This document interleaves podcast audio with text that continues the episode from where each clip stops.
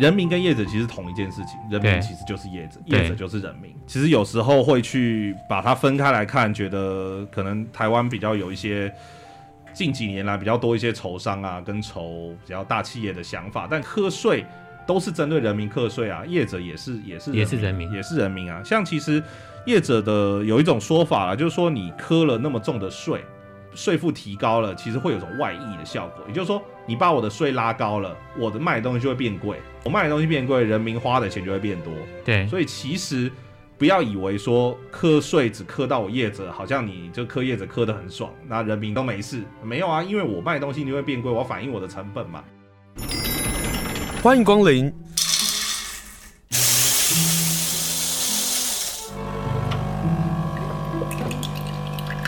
今天的盛情款待，请享用。今天我们来谈谈，在礼拜三八月十一号，花莲县议会将会审两个自治条例。今天要谈的是其中一个自治条例，就是花莲县政府所订定的关于矿石税的自治条例。花莲县政府订定自治条例来开征矿石税，从不收到每公吨十元，后来在民国一百零五年开始改收七十元。因为有业者不服，认为这个征收税额的涨幅太大，提起了行政诉愿。台北高等行政法院认定花莲县政府违反地方税额的调高上限在百分之三十内这样的一个规定，驳回了花莲县政府的上诉。而这个案子在去年，庄思财议员在议会上质询，询问了花莲县政府的。秘书长张义华，秘书长表示，矿石税属于地方的制度法所赋予的权限，是地方政府财政独立的特别税，不适用于地方税法当中那个通则，也就是百分之三十的限制。张秘书长认为，严重伤害了全国各地方财政自主权，而其中又衍生了制度的破坏性，所以花莲县政府将会依法再审。跟大法官释宪。不过，在提出再审跟要求大法官释宪之前，八月十一号，议会将要审自治条例过与不过，在官司与法律面要如何解读？花莲县政府强力的游说下，议员们又该如何能够做出判断？在做判断之前，我们人民也应该要先知道这件事情。今天就来访问王太祥律师事务所的王律师，和跟他来。谈谈矿石税，律师好，嘿，hey, 大家好。这个案子怎么看呢？先来讲案子的关键啦，就是所谓的地方税法通则的第四条。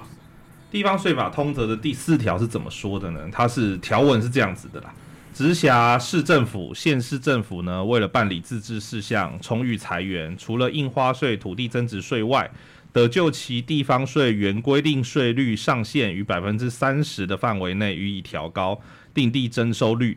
但原规定税率为累进税率者，各级距税率应同时调高，级距数目不得变更。嗯，前项税率调整实施后，除因中央原规定税率上限调整而随之调整外，两年之内不得调高。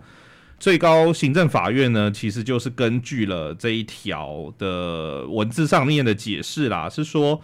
这个调涨的方面呢，要在每两年调涨百分之三十的范围内做调涨。嗯，那超过了部分呢，这个就不能再再做调涨了。也就是说，我们从每公吨十元调涨到七十元，就两年百分之三十来讲，早就早远远超过了。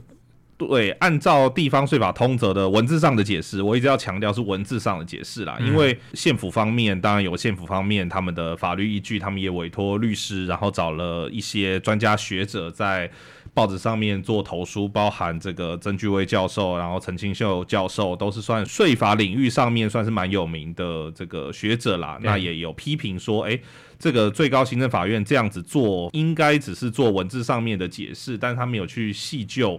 这一条里面的意涵呐、啊，嗯，那我们先讲说最高行政法院在讲的就是说，诶，在百分之三十之内没有错，就是两年之内，你从如果你是十块的话，两年之内你调到百分之三十，你最后只能调成十三块嘛，嗯，你再怎么样都不可能调成七十块了，所以认定说这个条例无效。县府方面呢有两个答辩的方法了，第一个是呢，他说啊，其实呢这个自治条例呢不是同一个自治条例，什么意思呢？关于矿石税的征收啊，总共有三个自治条例。第一个是九十八年的自治条例，叫做《花莲县矿石开采特别税自治条例》。再来呢，是一百零一年十月十八日公布的，这叫做《花莲县矿石开采景观维护特别税自治条例》。嗯哼，它的施行期间呢，这个是四年，从一百零二年一月十四日到一百零六年的一月十三日。嗯，但是呢，在一百零五年的时候呢，县府就废止了，时间还没到，他就废止了。嗯，他去通过了一个。花莲县矿石开采特别税自治条例回到九十八年的那个名称，不要讲那么长啦。九十八年的名称叫做 A，一百零一年的这个名叫 B，一百零五年的这个叫做 A。所以他说啊，诶、欸，我不是调涨啊，我是三个不同的法律啊，一个是 A，A 到 B 没有调涨的问题啊，因为是不同法律。嗯、那 B 呢，再回到 A 也没有调涨的问题啊，因为我 B 的法律是说十块嘛。一百零五年这个 A 的法律呢，我说是七十块，对，但是我这不是调涨啊，因为我是一个新的法律，这个不是调涨的意思。但你的征收的对象是同样的，啊，哎，对，这就是最高行政法院还有这个台北高等行政法院一直在讲的事情啊。他说，虽然呢文字上面有少许出入啦。但是呢，这个都是针对业者和客矿石采取的特别税，然后接续施行啊。对，那不能说因为名称呢略有差异，然后你就说这是不同的条例啦。所以这个辩解呢，其实在两个法院都被打枪了啦。也就是说，A、B、A、A 不行，那接下来搞不好又回到 B，那又用了一个叫做景观维护特别自治条例，然后来做解套，这也是可行的。在县府的这个认知里面，这样是可行的。但是在法院的认知里面，这样不行啊。嗯。因为你课税的对象其实都是矿石业者嘛。对。然后你课税的方法，那也都是说，哎，你只要在我们花莲县境内采矿，我就按照你采矿的数量来做课税。嗯。这个按照数量来做，比如不管是十块也好，七十块也好啦，我的课税的方法也都是一样的。对，也就是说，你不能换个换个名字，然后就说我是一个不同的法律，然后规避这个调涨的限制。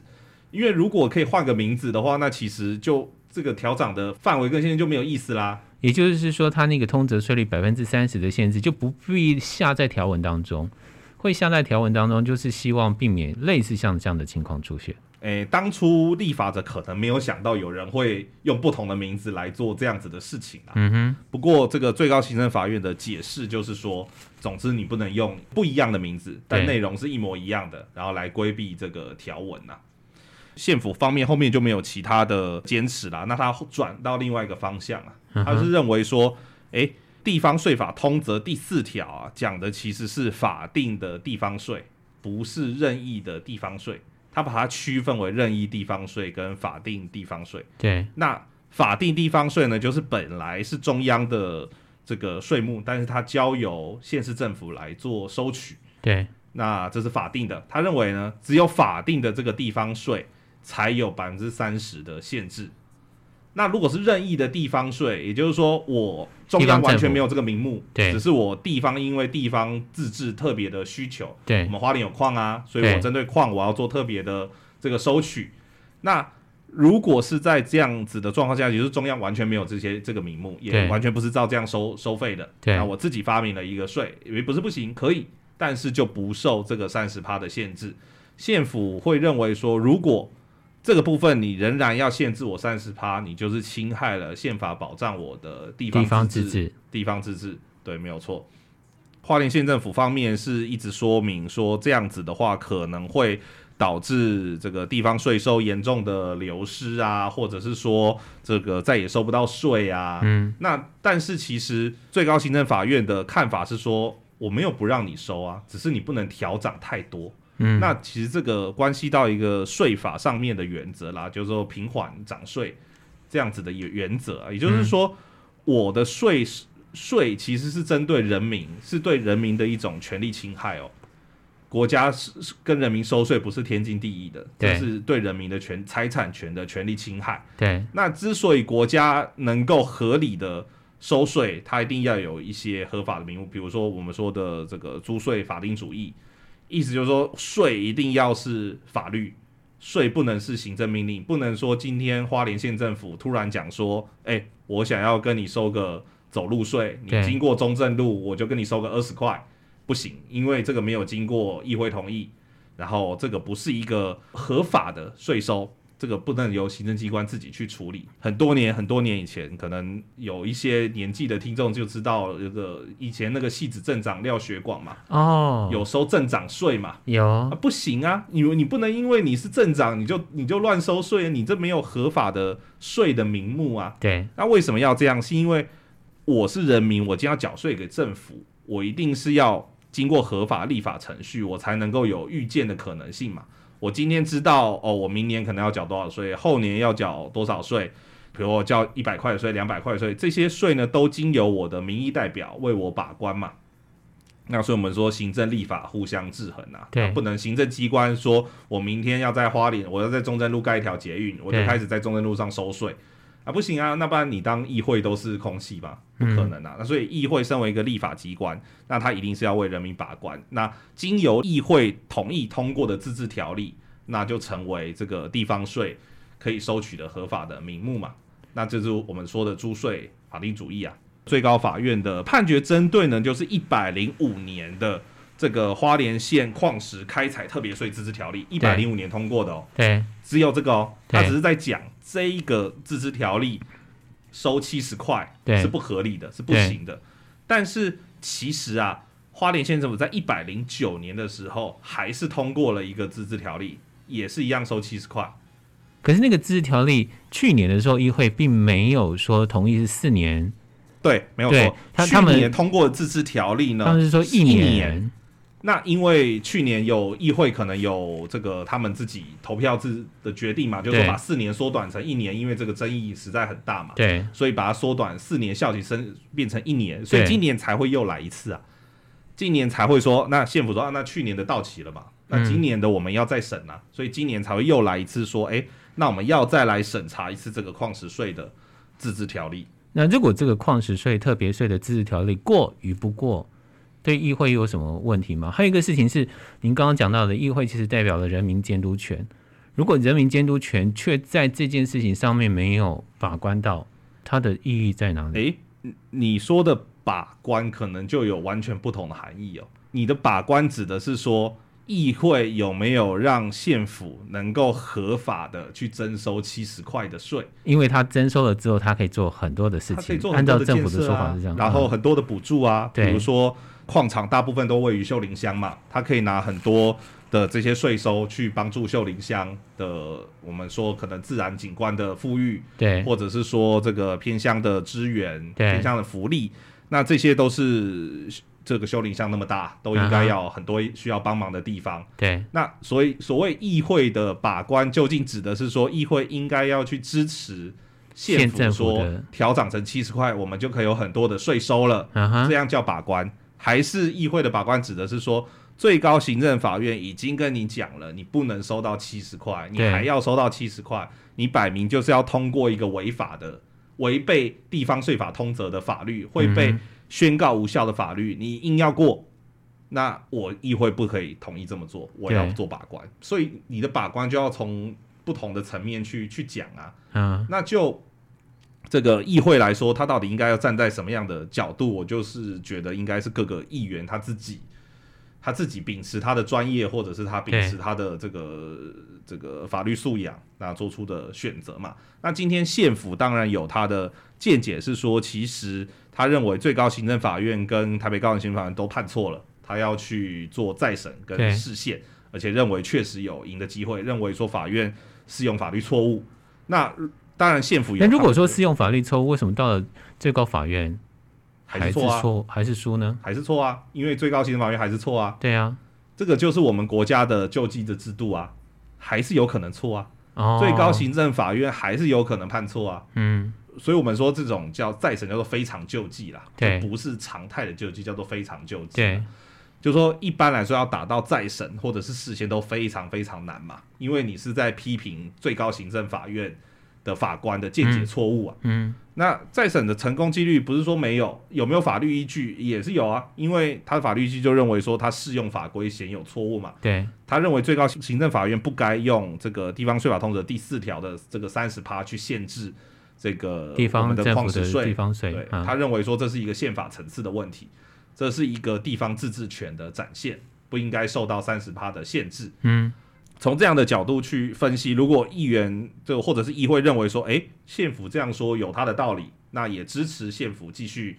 是这个继续上诉，对，好吧？要不我们不是说上诉了，继续打再审，然后继续走释宪这条路，那他当然可以通过这个七十块的今年的这个条例啊。嗯，但是如果他认为说，哎，其实最高行政法院已经终审判决了，叫判决定，通俗一点叫判决定谳啦，已经没办法再上诉了啦，那你只能走非常救济的途径。对，那这个他就认为说，哎，那我们遵守法律的结果，那应该就是调涨。你如果真的要涨，那就涨，你就变十三块嘛。那不应该再是再是十块钱了、啊嗯，那这个就可能是政治责任的问题啦，就是看到时候议会或者是这个县府要怎么跟人民去说明这个这一块他们踩的角度是是什么这样子。如果我们输了，我们会怎么样？我倒是要说明一点，如果现在这个再审的案子输了，完全不影响现在新通过的这个法律。什么意思？你看哦。我们最高行政法院打的是一百零五年的这个自治条例啊，对。但是我现在要通过是一百一十年的矿石税自治条例啊，所以其实老实说，这都过去的事情啦。就是说，一百零五年的这个矿石税自治条例，我就算被打掉了，那也只是一百零五年的这个税收的问题。对。那我现在一百一十年，假设议会真的通过了，我就开始跟业者说，哎，我一百一十年通过收七十块，来来来，缴钱缴钱。啊，业者就说：“哎、欸、哎，可是你不是这个一百零五年无效吗？那是一百零五年的事情呢，早就过去啦。一百零五年的这个效期只有四年呐、啊，已经过啦。啊，我们现在通过这一百一十年新的条例哦。然后业者就说：哎、欸，那可是你一百一十年新的条例，你一样是收七十块，你还是违法的内容啊。对，那县府就会说：啊，请问我一百一十年的条例违法是谁说的？”所以，如果如果没有业者没告，这个一百零九年通过的案子还是可以收七十块钱。呃，一百零九年的已经收完了吧？啊哈，一百啊一百一十年，一百一十年的嘛。所以一百零九年缴钱的人没有去告嘛？我不知道一百零九年缴钱有没有去告了。对，那一百一十年如果现在通过了，又有新的人要继续缴钱了嘛？那我一百一十年通过之后去缴钱，没有人去告，那就继续这样下去啦。所以也没有任何的影响啊。他还是要找县议会帮他盖个章，呃，对，还是要经过县议会的同意通过啦。现在就是看县议会同意，如果县议会同意通过，大家知道一百一十年继续下去，有没有人要再告嘛？啊，如果有人要再要再继续在花莲继续采矿，嗯，那不愿意缴这七十块，让他可以针对一百一十年的通过的条例，假设有通过了，就继续告下去。可是通常业者会配合的原因，是因为它毕竟是归地方政府所管。这个就是地方政治利益啊，或者不是法律面的问题啦，我会这样觉得啦。所以这才是为什么在当时百分之三十这个限制，也是希望保护人民跟业者。呃，人民跟业者其实同一件事情，人民其实就是业者，业者就是人民。我们其实有时候会去把它分开来看，觉得可能台湾比较有一些近几年来比较多一些仇商啊，跟仇比较大企业的想法，但其实课税。都是针对人民课税啊，业者也是也是也是人民也是人民啊。像其实业者的有一种说法啦，就是说你磕了那么重的税，税负提高了，其实会有种外溢的效果。也就是说，你把我的税拉高了，我的卖的东西就会变贵。对，我卖的东西变贵，人民花的钱就会变多。对，所以其实。不要以为说课税只课到我业者，好像你就课业者课的很爽，那人民都没事。没有啊，因为我卖东西你会变贵，我要反映我的成本嘛。嗯，所以一定一定会变贵，就跟我们去日本那个消费税一样啊。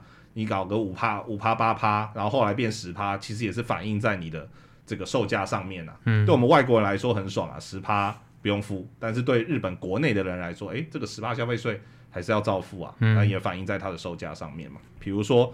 判决里面就有讲到了，业者会讲到说，他其实投资一个矿场啊，他不是说这个今天买青菜葱啊，然后炒一炒，这个葱贵个十块，嗯，我明天就不卖葱了，不是这样子嘛？嗯、这个是说我今天投资一个矿场，我设备要下去，我要决定采用什么样的采矿法，然后用什么样的这个自然景观富裕的方法，那我把这些全部考量下去之后，是个二十年、三十年甚至五十年的事情。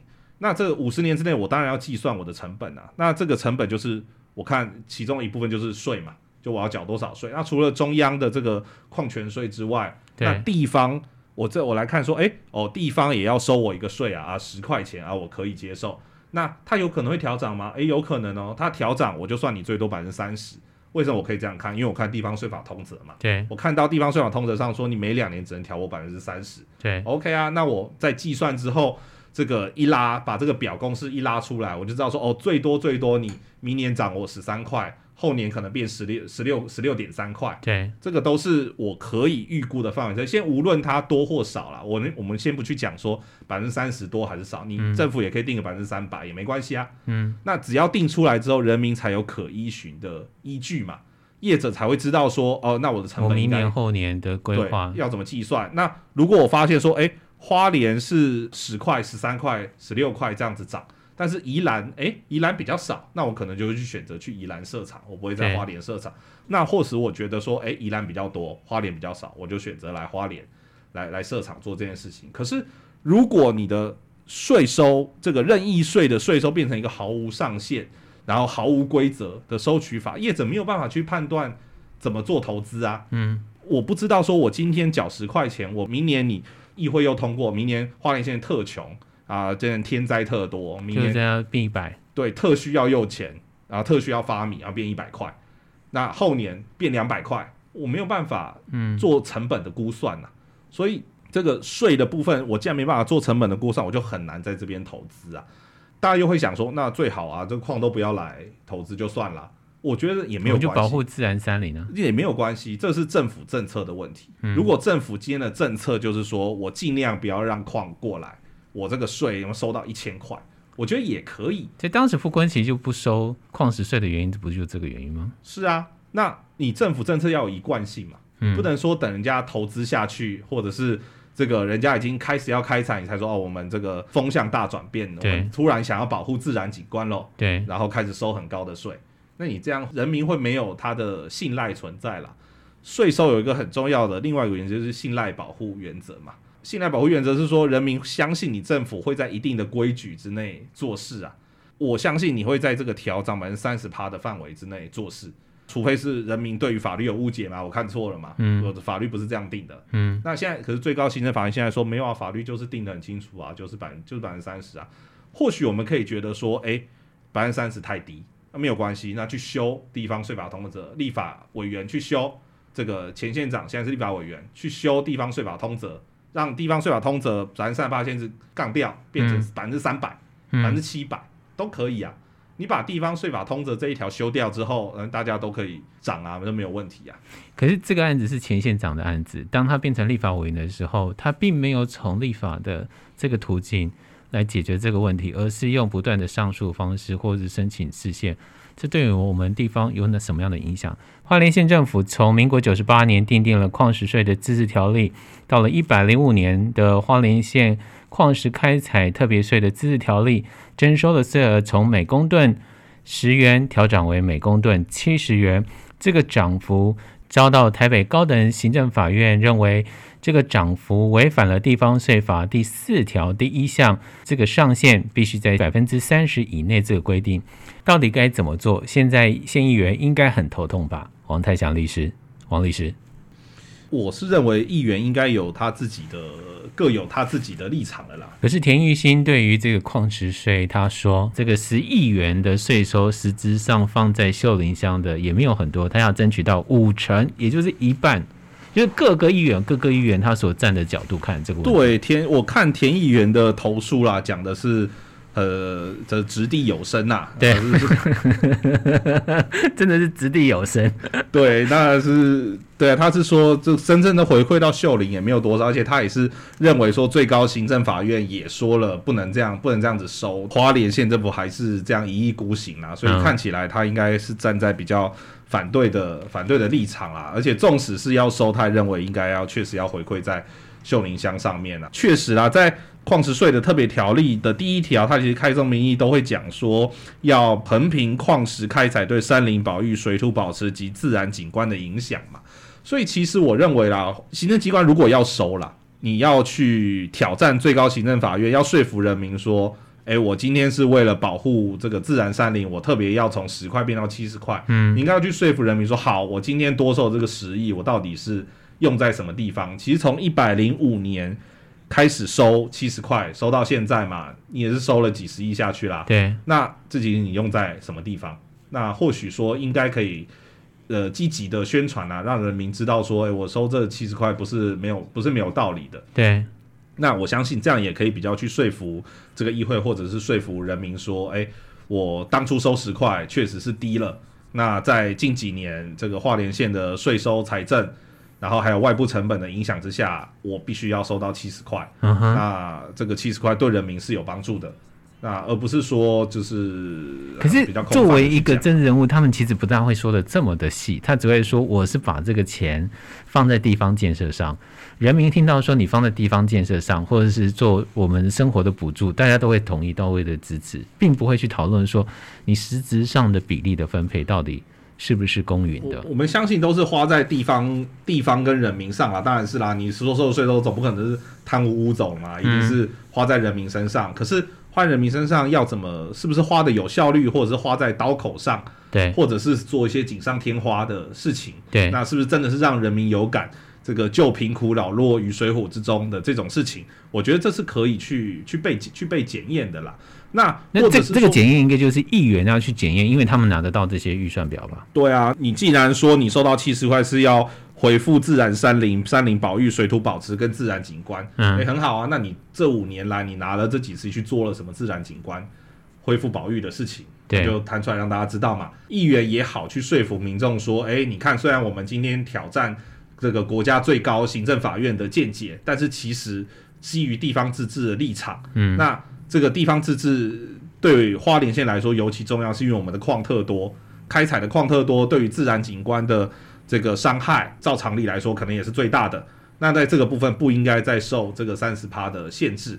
我觉得这个比较去是可以去说服人民，或者更甚而去说服大法官，或者是我们在审的法官啦。因为最高行政法院的判决里面也讲了，说这个论理上面可能还是有不够的地方啦，也不能单从说哦，因为我们地方自治，那地方自治是受宪法保障，所以我们不受这个三十趴的限制。对，我觉得可能还是略显不够具体啦。那在具体而言，甚至应该去讲说，为什么有收到七十块的这个必要？如果不收到七十块，对于地方税收会产生什么样严重的影响？我觉得这个比较困难的点在于说，你过去收十块收的好好的啊，你不能说哦，我过去收出来收的好好，我今天突然调涨七十块，是因为我出现严重的财政困难。嗯，那如果没有出现这样的严重的迫切的需要，那到底为什么要收到七十块？而且其实这个地方特别税。它最长就是收四年，所以可以想见说，它在这个地方税收上面不是占一个常态性，然后持久性的一个税收。嗯，比如说它不是像所得税一样，我可能所得税一下一下去，我可能只只要工作我就要缴钱。可是这种地方税，大家看到嘛，就是这个这种自治条例其实都是非常短期的，一年呐、啊，四年呐、啊。那为什么短期之内我需要收到那么多钱？是因为比如说自然保育出现严重的严重的伤害，比如说那个这个山坡地可能进来的科学研究、嗯、发现说，因为采矿的关系，那可能水土流失特别厉害，对，可能会造成这个严重的这个土石流，或者是像富士一样，那这个五十年下来，这个已经侵害到无以复加的地步了，有可能随时这个土石流都会冲脱下来。可是偏偏我们这十年过得国泰民安。嗯，对啊，就是感谢这个县府有在。拜拜拜，对，有好。这七十块还有另外一个问题是说，每一个叶子都收七十块。如果我开的是昂贵的食材的，对，这是另外我，我可以接受七十啊。这是另外一个讨论啦，就是说采矿呢，到底要不要区分矿种啊？因为每一个矿种它的收益跟售价其实都不一样啊。对，有比较贵重的矿，那有比较不贵重的矿嘛。对，那如果都收一样的钱，那是不是有违这个收税的平等原则啦？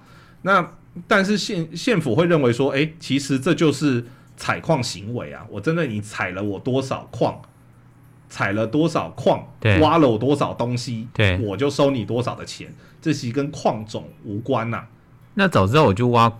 贵金属或者是价格高的啊，诶、欸，可是贵金属也不一定那么好挖，啊，然后采贵金属的成本也比较高啊，也不一定那么那么好那么好处理啊。而且我挖了多少东西，我不一定都挖到贵金属啊。对对啊，可是这个部分我觉得是一个官民调和啦。说今天民间业者很生气，说你完全不去区分我挖的是什么东西，反正我只要挖你就收我七十块。对，那或许啦，可以走一个比较折中的路线啦，就是说县府或许可以去考量说，哎，那挖不同种的矿，我就不要一概收到七十块嘛，比如说可以收到个二十、三十、五十，对，依照不同的矿，那这个不同渐进式的收法，按市场价格。对，那这样子的话，可能。或许会让这个业者比较愿意接受嘛。其实老实说，这种案子业者去打官司，当然一个业者打官司，最后判下来就是一个业者嘛。对。那其他业者这个判决效力不及呀。诶，如果说这个我们直接点名的，因为业者自己出来告福安，如果当我们申请释宪或者都输下来的时候，福安可以回头去要他一百零五年到一百零九年的。多征的这个钱吗？呃，就我阅读这个公开资讯啦，福安应该是已经提了这个诉讼。Uh-huh. 之前他先澄清县府说应该要把多的税还他啦。对，但是县府好像没有还嘛，那变成县府去现在去告这个行政法院一般给付诉讼啦。对，一般给付诉讼很简单，就是政府欠你钱啊，应该要还我啦。那政府不可能还你啊，因为你钱那么多。呃，对，所以要打诉讼啊。如果法院判县府要还，那可能最后。县府那边还是得依法得依法处理啦，可是这个官司又不知道会到什么时候了。嗯、当然，其他业者看起来没有没有做这样子的诉讼嘛，所以这个羁判力当然不及于其他业者啊。对，所以如果啦，今天这个案子仍然通过了，那福安或者是说其他的业者也开始认为说，哎、欸，既然有人抢在前面打了嘛，而且打赢了嘛，对，那其他的业者也开始一起来打。那可能会变成说一百零五年到一百零九年，甚至说我们一百一十年新通过的这个七十块，如果真的收了，业者也真的先缴了，到时候都被要，到时候都被要回去。我觉得这可能对于县府来说才是比较严重的负担吧。你虽然现在要收，都可以讲说，哎，那个法院都没有判到这边啊，可是你日后如果真的被人家追讨的话，嗯，那而且追讨还要利息耶。那是不是、哦、是不是会让这个县府的财政行为更加困难？还是其实这个已经做评估之后，呃，不会有那么多家业者来？就笃定的业者不敢回头去跟地方政府，也不能说不敢啦。我们说业者有他自己的商业考量嘛。嗯哼。啊，可能业者商业考量之后认为说打，我们知道打诉讼都是有不确定性啊，打诉讼都是有它的这个风险存在。那评估之后，这个为了。这个大家的和气，那大家觉得就算了，还在可以可以成本考量的范围之内，或者是可以把这个成本转嫁出去，到反映在它的售价上，他也觉得这样也可以，或者是这个矿石业者也认为说收七十块是非常的合理，因为这样可以帮助富裕花莲的山林，对，也觉得说哎也没有必要去打诉讼，对，总之种种的考量让他们觉得说哎其实不用去跟县府要这个钱，那其实这样听起来好像八月十一号的议会会通过啊。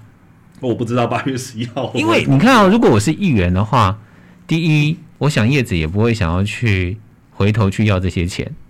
那我在我自己的议员的任内，我去思考，我对人民能够说得起的，就是，诶，这个税我们还是有拿到了，我们也有做地方建设，这样的一个说法比较站得住脚啊，比较能够说服地方的百姓呢。诶、欸，就百姓而言啦，我我自己仍然会会认为说，如果是我啦，我还是会坚持说，其实如果最高行政法院已经认定说这个案子是、嗯、这个案子已经是不能不能够做的啦，那我身为议员，我可能没有办法投投下去这个票啦。不过。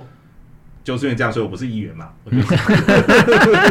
那议员有他他们自己的考量啦，或许会真的是认为说，哎、欸，这个对于地方自治来说，确实是一个突破。我不是说再审不行，有很多案子，像这个救援死囚啊，都是有一个宪政突破的意义上存在啦。那如果这个案子在宪政意义上能做出突破，我觉得也不是不好的事情啊。至少说，在这个花莲的税收上面是一个很大的。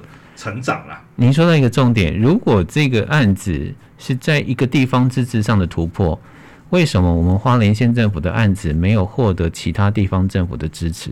嗯，如果这个地方税收的特别税是可以无限上纲，或者是可以超过百分之三十的话，那各个地方政府其实会觉得乐见其成呢、啊？呃，不是吗？因为我觉得是。